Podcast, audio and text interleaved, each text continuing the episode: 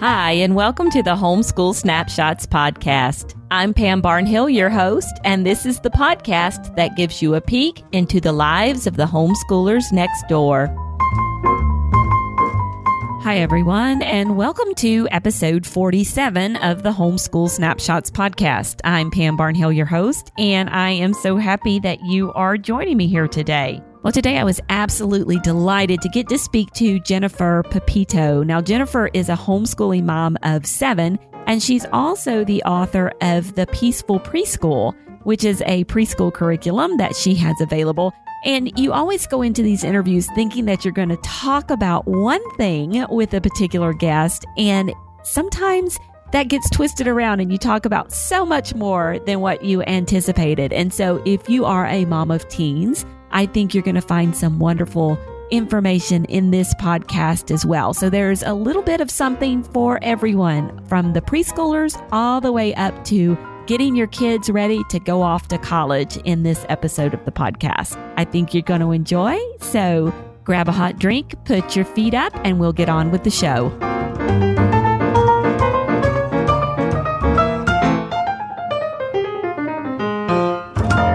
Jennifer Pepito is a mom of seven and the co-author of The Peaceful Preschool, a literature and project-based curriculum for little ones. She is also the author of Bountiful Homeschooling on a Budget and a contributor to the book Homeschool Methods. In addition, Jennifer is a regular contributor to Wild and Free and has published articles in magazines such as Home Educating Family and Homeschool Enrichment.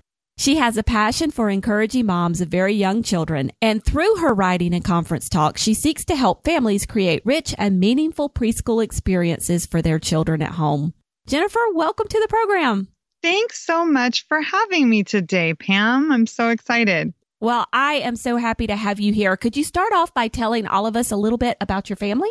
Well, I have seven children. I'm married to my husband, Scott. He's a great patient daddy, and our kids are twenty-three is the oldest and all the way down to eight years old. So we've got a nice big age span in there. And I've been homeschooling for like eighteen years. I think every six months I try to add an extra year, but I think it's eighteen years. Probably every six months it feels like you've added an extra yes, year. Something like that. Oh, well, how did you guys get started homeschooling? You know, I actually wanted to homeschool when I had like a three-year-old, I think we had met a family who homeschooled, and I loved how they interacted together and how much love there was in the family. And that really got me excited. So I went to my first homeschool meeting when I probably had a three-year-old preschooler. You know what? That's very similar. I think I started my first homeschool group when I my oldest was four. So yes. yeah. I We're know, eager beavers. Very much so. Well, tell me, Jennifer, your homeschool day is most like which literary classic? Okay, is this multiple choice or do I have to just like come up with one out of my head? You have to come up with one out of your head. You know, what What, what I would love to say is Little House on the Prairie. We're actually, I'm working on writing a curriculum based on that. And so we're doing a lot of little pioneer crafts or making bread. I'm not as patient and kind and just lovely as Ma is depicted in the books, I have to say, but and that would definitely be what I'd probably want my homeschool day to look like, too, is just all that productivity and diligence and patience. Yeah, you know, I'm sorry. That question used to be multiple choice, and it totally threw you that we changed it. So I keep running into that. But that was a great answer. I love Little House on the Prairie, and actually looking at some of the stuff you do in The Peaceful Preschool, that's exactly what it makes me think of. So yes, I'm always excited about the opportunity to learn through our hands yeah. and really making sure that people know how valuable that is. Well, Jennifer, if you were walking down the aisle of a homeschool vendor hall and you turned the corner and you met a younger version of yourself, what would you tell her? Wow, I think partly I just tell her to have a little bit more self-acceptance and acceptance of her kids. I know for myself as a young homeschool mom, I was very much a perfectionist. And my identity was very much wrapped in in my kids' performance. And then I had a child with learning disabilities, and you really can't be too wrapped up in your performance or your child's performance when they have a difficulty. So for sure, I would love for myself at that time and and young moms know, young moms now to know that you're loved and it doesn't matter what your performance is on a day-to-day basis as long as we keep trying. Wow, I love that message, just to keep trying. And you're going to measure that performance over years and years, not just in the every minute of every day kind of thing. Right, right. Just realizing that we're in process. I love, I just read a quote by Madeline L'Engle, and she was talking about, you know, how we don't hand our children a finished package of themselves or the finished product. It's a process. And so realizing that for our kids and for ourselves, that we have a lifelong process of learning and developing as people. Yeah. I think sometimes we can get really stuck on, oh, I failed today. And we do it to ourselves often, you know, on a fairly regular basis, that we don't always look back at, well, yeah, but look at what you've accomplished over the past six months or the past year or something like that. Absolutely. Well, if you could have one homeschool guru over for dinner, who would you invite? Boy, that's a good question. Can I have three? Sure. You know, I think it's funny because I, I knew the question was there. And so partly I was thinking of Diana Waring, who's not as prominent now in the homeschool. Like, I don't hear her name as much as I used to, but her and Sarah McKenzie both have so much joy. And I really appreciate that. I think, I think homeschoolers by and large need more joy in our lives, need to just like laugh a little bit more and not take ourselves so seriously. But the other person I thought of was Andrew Pudewa. And he's oh. not the sil- he's not the silliest guy in the world, but he's so he's so interesting, and he just has so many deep and interesting thoughts about things. So, yeah, I suppose it depended on whether I needed some wisdom or wisdom with a little laughter. That would be a great dinner, actually. I would love to be a fly on the wall at that particular dinner. Oh, that would be interesting. Yeah, it really would, because Pudewa actually has this really great sense of humor. And so he doesn't come across necessarily as the silliest person, but I think if you got him and Sarah McKenzie in the room together, yeah. There would actually be a lot of laughter. There would be a ton of laughter there just because of that sense of humor that he has. So yeah, that would be really great. Did Diana write the multiple learning styles book? I don't think so, but her? She's written books about like homeschooling for the long haul. She wrote a couple books that were kind of like a compilation of other people's homeschool stories, but I've seen her speak, and she really has a message of, you know, of joy and encouraging your children, and kind of a, a very positive, uplifting message. Yeah, I love books like that where they have different, well, obviously, I love different people's homeschool stories because that's really what we do here on the podcast. But I just really love books like that where it looking at homeschooling from a lot of different viewpoints and a lot of different people's stories. So those would be some good books to look up. Yeah, and encouraging too. Yeah. Yes, very much encouraging. One of the books that really made me feel like I could homeschool from the very beginning was Lisa Welchel's book.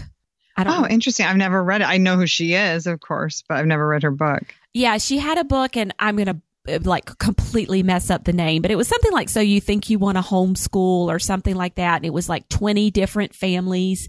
And it just, you know, it was not presenting homeschool as like one right way or the fact that there was only one way, but it was just all of these little different vignettes of homeschooling. And in reading that book, probably like you, when my oldest was three or four, I was like, oh, I could so do this. This looks like something that would be really great. Uh, totally. Yeah. So I'll have to check out some of Diana's books as well. So uh, Jennifer, are you a planner or do you fly by the seat of your pants? Oh, I'm a little bit of both, actually. I think that I have a twenty-three-year-old who's an honors student at the university, and she's got, you know, won a couple scholarships or things like that.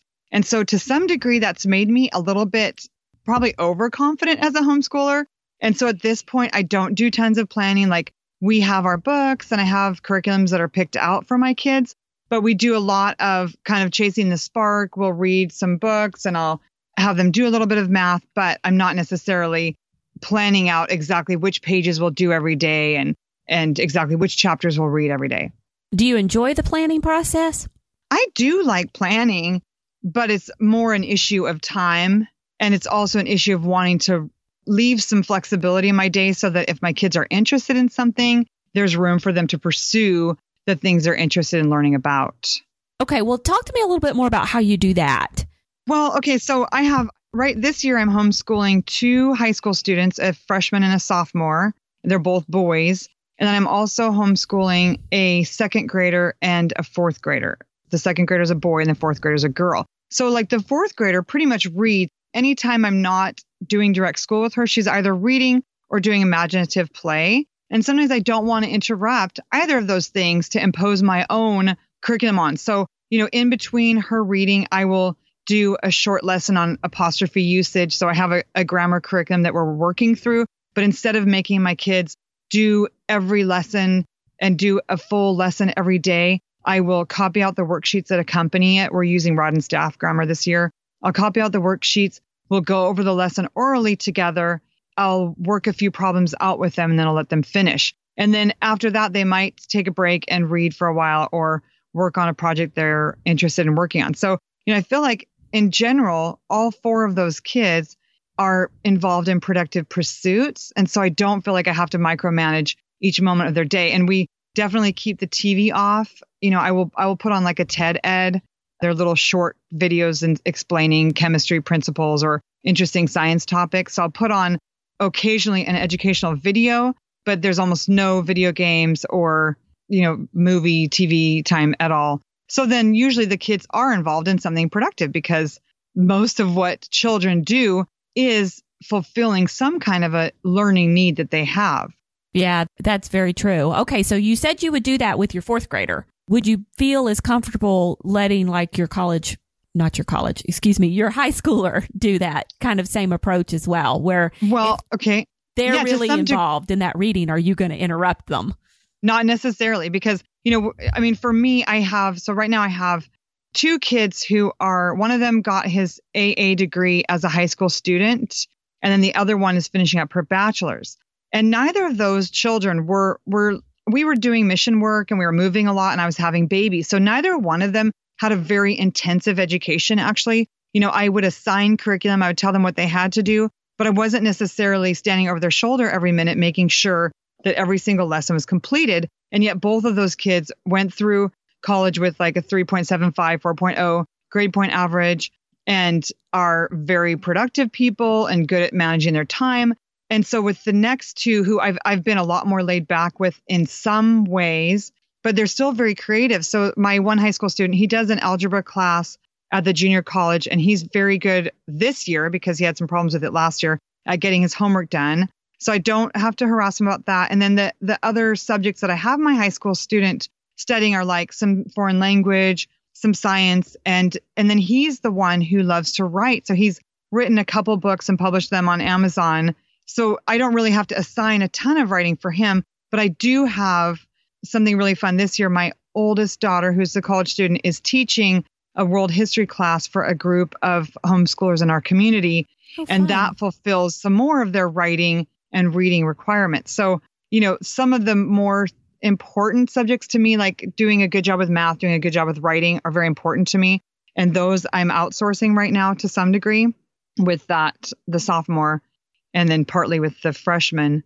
But then I also, you know, have lots of reading assigned, and then they choose to read a lot and communicate. We have a lot of discussions about things. So I feel like there's a lot of learning that's natural, but we still, you know, we're still assigning difficult books and classical works of literature, but it's just a little bit more of a natural flow as opposed to like, this is the hour you do science and this is the hour you do math. Right. Oh, that's a great glimpse into what high school can look like from a little more relaxed perspective, because I think a lot of homeschoolers feel like even if they're more relaxed in the younger grades, when they get to high school, they've got to kind of buckle down and start checking those boxes off uh, for that transcript. Yeah. And, it, you know, getting a good grade on your S A T is very important for college. You know, if you want to get college scholarships or get accepted at colleges, getting a good grade on A C T, S A T, whatever your college entrance exam, that's very important, but that doesn't necessarily come from your subjects. It it partly comes from doing really well in math and really having a good understanding of math, and then having a great vocabulary, because that's a big part of the S A T is knowing what words mean and how to use them in sentences and being able to write. So, you know, we can just relax a little bit in high school and let their interests lead in some of these subjects, because often our kids will retain more if at least partly it's interest-led. Okay. I like that. I like that a lot. Yeah, that's a great perspective. I'm glad that uh, we spent a little bit of time talking about the high school. So if you were talking to a mom here who has, you know, maybe a kid who's in eighth grade and they're going into ninth grade next year, or e- they even have a ninth grader or even a tenth grader, and they're looking at that college process. What kind of recommendations do you have for that mom? You know, I think that one of the most important things would be to figure out your plan for the S A T, because you need to be taking like the P S A T or whatever in your sophomore year. So having them do some Khan Academy training, or College Board has other recommendations for S A T training. It's interesting because I podcasted for Wild and Free with Jeannie Fulbright, and she was telling me that her daughter mostly did ballet dancing through high school and then decided towards the end of her high school years that she wanted to go to college, and was able to get some tutoring in the S A T. So they got a tutor and get a great grade on her S A T. And then I think they're in Georgia, and somehow the higher score you get on your S A T, the more money you get for college. And she got like a full ride scholarship to the college of her choice without actually doing a whole lot of academics in high school. It was more that they did focused S A T tutoring. So I, I would, even as a ninth grader, I would start having them, you know, if you weren't doing much testing in elementary, junior high, I would get them a little bit more comfortable with memorizing definitions and taking tests, and make sure they're doing a solid math program. But, you know, make sure that they still are reading a lot, and partly reading for interest, because it's the reading and understanding vocabulary that's going to have a big impact on their S A T score as far as the language portion goes. Yeah, yeah. A lot of that test taking, if I remember correctly, because it's been a long time since I took them, but a lot of it is basically your ability to read and comprehend well. Exactly. Yeah. Well, what would your kids say are the best or worst parts of being homeschooled? Oh, interesting. I think probably my older kids, if there was a worst part, one of them is more social than the other. And for him, probably a worst part would be not having enough social time. We have a good uh, homeschool community this year, and so there's more stuff happening for them, and I see more of a community being built. But there have been times in our years of homeschooling where there wasn't much of a community, or the people that we knew, they just didn't click with very well. So that might be, I, I can't imagine much else being a worse part for them, because they, they definitely have a lot of fun in their homeschool days. Oh, that's awesome. Well, let's talk about preschool for just a few minutes. So what is your philosophy for doing preschool at home? You know, I really loved the writings of Montessori, and, and there's a, a book, Montessori from the Start and Montessori in the Classroom, that were written by Linda Lillard or her daughter. There's Linda Polk or Linda Lillard. But in those books, there was a big focus on teaching preschoolers to be independent learners.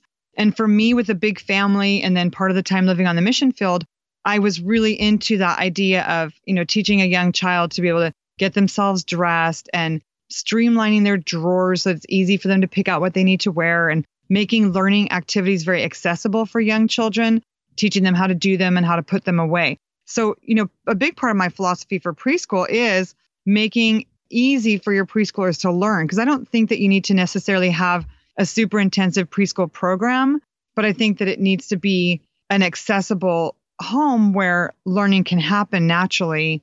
You know, I think some kids end up in their school years having some problems with academics because there were some developmental things that didn't get taken care of in the earlier years. And so like my preschool program really stresses fine motor and large motor skills, because way more important, you know, it's more important in those early years to have your fine motor skills developed, your large motor skills developed, than to pick up a workbook and start learning your letters. Because the learning of some of these things can happen really fast if the underlying development is in place. Yeah. And I was looking, I was reading an article not too long ago online where it was saying that, you know, we have so many kids who are struggling with writing these days because they haven't done some of those fine motor and, and large motor things. You know, they spend their time either watching T V or playing on devices and things like that. And they haven't done the other things like Play-Doh and tree climbing and, uh, you know, monkey bars and other things that they would normally be doing with their fingers that are either the teeny tiny things like strengthening the muscles, like with Play-Doh, or the strengthening the bigger muscles with, you know, something like being outside and running around and climbing. Right. And I, I think that's something really sad about the school system now in the United States, at least. It's so focused on, on testing and on schools getting money based on kids' progress in reading and writing and math at a very early age. And it doesn't translate into educational gains later on. It probably translates into burnout, Whereas if you give kids a little bit more freedom in those early years to read good books and play with Play-Doh and climb trees, like you said, then the learning that should happen would happen easily and it would happen at the right time. And they wouldn't have lost all the benefits and the gains that come from having your imagination developed and having your motor skills developed. Yeah. And not to mention, like you said, just being completely burnt out on the whole process of learning instead of it being something that they enjoy. So exactly. Yeah. Well, what inspired you to create the Peaceful Preschool and what makes it different from other preschool programs? You know, I have wanted to write a preschool curriculum for a long time because I loved some of the things that I had learned through the Montessori books that I'd read and through books like Slow and Steady, Get Me Ready. But a lot of the books that I had seen were more kind of a list of activities you could do. But to me, that was a little bit confusing. Like if I didn't have a daily plan, and it's funny because now I'm not a huge planner, but I, I do recognize how helpful it is to have somebody tell you, do this today. Because sometimes when we have young children, we just don't have the mental energy to flip through a bunch of books and find an activity to do with our kids.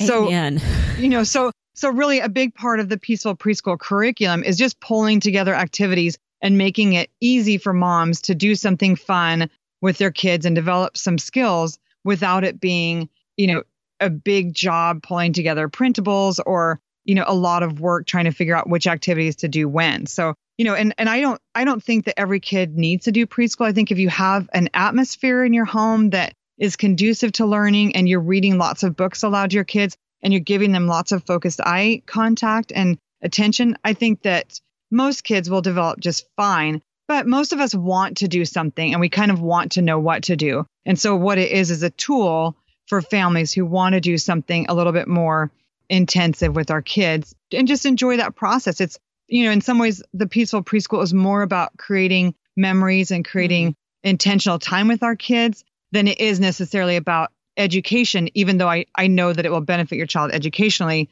It's just not the biggest focus at those years, because I feel like those years, it's important to develop an imagination and a love of learning and a really good relationship with your family.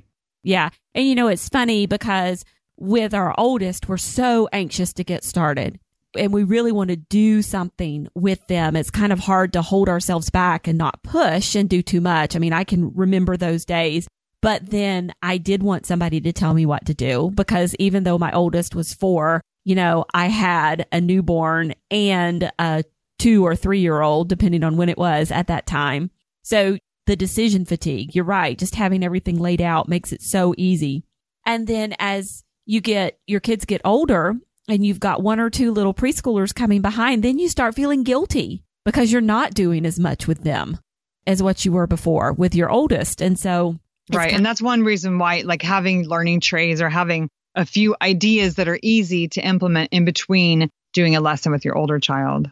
Yeah. And I love how you said your focus is on building memories because even though I know my child, my littlest child, and mine is even beyond preschool age at this point. But, you know, looking back a couple of years, even though I know that he he didn't need that stuff, that was what I wanted. I wanted him to have the good memories of that stuff, like my older two had the good memories of the stuff we did when they were little. So, yeah, you're kind of hitting all the good hot button topics for moms there. So, well, how do I know if my little one is ready?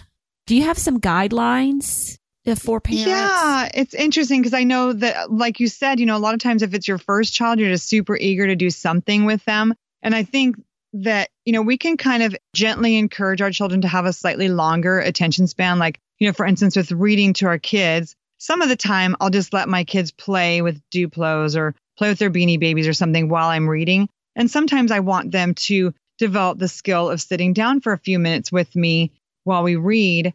But everything we do, it's gentle, you know, so instead of like forcing a kid to sit there doing letters in the sand, you know, we'll offer the opportunity to do it once. And if it's not interesting that time, we'll put it aside and pull out something else. So, you know, I think that with young children, there, there are certain things that they need to kind of need to be their daily responsibilities, like getting themselves dressed or learning to make their bed. But with learning, we can take some cues from them about how ready they are and then maybe adjust, you know, if it's a lesson on recognizing a letter, instead of making them sit down and, you know, draw letters, we could have them hop across the room while they say the letter and we're holding up a flashcard. So there, there could be ways that we teach that thing to a child who's maybe a little more active or has a harder time sitting down quite yet. So I think that we can really, as we introduce activities, see how our child responds to them, and then we can respond to that. You know, and as moms, I believe that we know when it's when it's just a bad attitude and when it's a child who's not ready, and we can, you know, trust our intuition on that. Yeah. And a lot of times with kids that age, it's like ninety-nine percent not ready. It may manifest itself in bad attitude, but at ninety-nine percent of the time, it's really not ready and not, you know, petulance or willful disobedience or something like that. They're just not right. ready yet. Yeah. And then I think that we really, as moms, have to be super aware of some of the basic developmental needs of preschoolers. Often, you know, if you have a preschooler who's driving you nuts, it might be that they're hungry or they're tired or they just really need a hug. They need some kind of sensory input, you know, and so when we encounter a child who's not ready, maybe they would be ready if they had a little, you know, some banana slices or some cheese cubes to eat while they're doing this subject. Because often there's, you know, our attention is better at certain times of the day. And especially if we're hungry or we just haven't had enough active play, it's going to be a lot harder for us to pay attention to any kind of a lesson. Yeah, that's a great, because they, they never tell you. I mean, right, right. They don't, my kids, they don't understand. Yeah. And even at, you know, even at an older age, you know, my seven-year-old often it'll just have a horrible, you know, horrible, no good, very bad day. And I'm like, what is wrong with this kid? And like, you know, the next day he wakes up and he's just, you know, sick with a cold or something like that. And you're like, oh, he felt horrible yesterday. And he just couldn't verbalize that, oh, I'm starting to feel bad. And I, you know, I shouldn't be doing this. So, right, right. Yeah, and preschool. That's why. Yeah. So, I mean, for me as a spiritual person, it takes a lot of prayer because you don't always know what it is. And there's, it's kind of a daily, there's not like a formula for figuring out what your children need. You really have to be very in tune. Yeah, very much so. Okay. So I know this next question is one that moms are just dying to hear the answer to. What are some of your best tips for juggling the needs of little ones while trying to get some school done with your older kids? You know, partly we did a lot of schooling all together. So I love I love it that you and some of the other homeschool leaders are coming out with morning time plans, because I feel like that was one of the best ways of getting older kids educated without making life miserable for the younger kids or pushing them off. You know, so we would do an extended morning time where I might be nursing a baby and I'd have a toddler or preschoolers sitting at a table right beside me coloring. And I'd be reading, you know, we'd read from the Bible or we'd read from a read aloud, whatever year we were studying. We typically did our studies chronologically. So I would always be reading aloud, and the books weren't necessarily interesting to my preschooler or my kindergartner or my baby, but all of them were picking up vocabulary from it. And then all of us got to discuss things. And I loved seeing how the little ones would start to pick up on bigger ideas. You know, they would start to remember who Beowulf was. I don't know if I'm pronouncing that right, or be able to recognize Italy on a map, because we'd done it with the older kids and they were there and they were a part of it. So, you know, partly I think just not worrying about age segregating learning and kind of having an attitude of more learning being a family journey. And that also might mean that I would have to assign an older child to play with a baby while I did math with a middle child. You know, or assigning an older child to read aloud to a toddler, because reading aloud is a very good skill for all of our kids. It works on articulation and it works on presentation. So some skills that our eight to fifteen year olds still need could be used to help keep a younger one happy and busy while we work with a middle child. So, yeah, that's awesome. And you're right, with morning time, if nothing else, they feel like they're part of the group. They may not be understanding everything that's going on, but they feel, you know, pretty important to be doing what big brother or big sister's doing. Right. And being part of the family. Even though there are those, even with morning time, there are those toddler years where the toddler just is trying to like out loud you as you're reading. And I think that comes down to a little bit of, uh, you know, training, stopping what you're doing, removing them from the room and saying, this is not going to happen. You know, right. you're, you're going to go into your room and listen to something on audiobook, go to a safe place where I don't have to watch you all the time and listen to something on audiobook until you can learn to be in here and be quiet.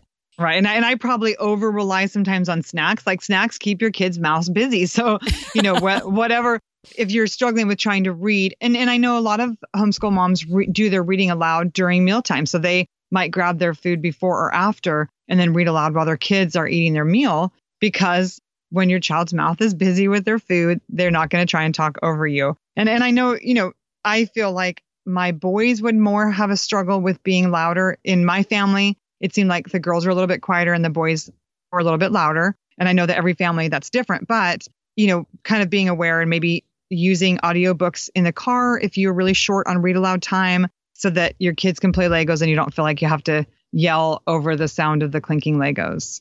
Yeah. Or it, at our house, it's not clinking Legos so much as some of the Legos have sound effects, and then some of the Legos are knocking other ones over or blowing other ones up. Or right, right, right. Boys are very good at sound effects. Oh, yes. Oh, yes.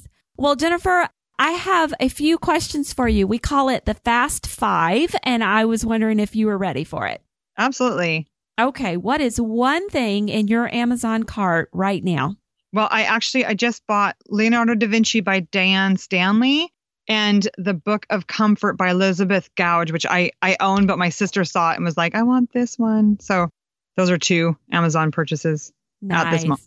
Okay. So like your sister's not going to find out her birthday present or anything. That's uh, okay. She yeah. she, she, we, we, we discussed it. It's really soon. So. What's your favorite family read aloud ever? You know, I it's probably a toss-up between the Little House on the Prairie and the Little Britches series. Both of those series have such good family, you know, such nobility in a way, in the way the families withstood hard times and worked together and loved each other. So there's a lot of other books that we've read over the years, but those are definitely the ones that I reread for kids as they grow so they can hear those stories. Love it. What about your best field trip ever? Oh my gosh, we just got back from Ireland and Africa. We went to Ireland for Christmas and stayed with my aunt and uncle, saw all kinds of castles, which is amazing this year because we're studying the Middle Ages. And then we went and did a mission trip into Africa, Tanzania. So we got to see a monkey and a hedgehog and Maasai warriors. So really, that was probably the most incredible field trip that our family has taken, you know, seeing those those two countries and enjoying the people and the hospitality. That's awesome. You know, I was thinking like the post office, but you're like, I know, sorry. Ireland and Africa. yes, yeah, yeah I, I did really like the Missus Grossman sticker factory. Honestly, that was probably the best field trip in California that I've done, but oh, yeah, that would sorry. be cool. we just we just did a really fun one. So, well, what are you as mom reading right now for yourself? Oh, funny. I'm I'm actually the the current book that's on my nightstand is Born Again by Chuck Colson, which I have never read, and then I also just finished Different by Sally Clarkson. Oh, so how- I usually have I usually have a big stack, but those are the two most current. How do you like Different? It was good. It was really interesting because I have a learning disabled child, and I'm also writing a memoir with my oldest daughter on an issue that she went through with depression. So it's it was really interesting to read the two voices, and also it's it's such a different peek into Sally Clarkson's life because I've you know I've read her books through the years, and they're often so inspiring and everything's so perfect, and sometimes I just at last. It's like, I can't light candles tonight. I'm sorry, you know? And so reading Different was a totally different side of her life. And I really appreciated all the honesty and vulnerability that she expressed there. Awesome. All right. Last one. I have to have blank to get me through the day. Coffee. Definitely coffee. Yeah, me too. Yes, I love my coffee. Well, Jennifer, thank you so much for joining me today. It's been awesome to have you on the podcast. And could you tell everybody where they can find you online? Yeah, I'm on Instagram at Jennifer Pepito, and then my Peaceful Preschool curriculum and then the upcoming The Playful Pioneers curriculum are available through the peaceful press dot com. Well, thanks so much. We appreciate it. Thank you, Pam. I loved chatting with you. It was the highlight of my day. And there you have it. If you would like links to any of the books or resources that Jennifer and I talked about today, you can find them on the show notes for this episode of the podcast. Those are at pambarnhill.com forward slash HSP47. We'll have all the resources linked up for you right there. Also on the show notes for this episode are instructions on how to leave a rating or review for the podcast in iTunes. If you enjoy the podcast, it would help us get word out to more listeners if you leave us a review, and we really appreciate you taking the time to do that. We'll be back again in another couple weeks with another great homeschooling interview. Until then, keep on homeschooling.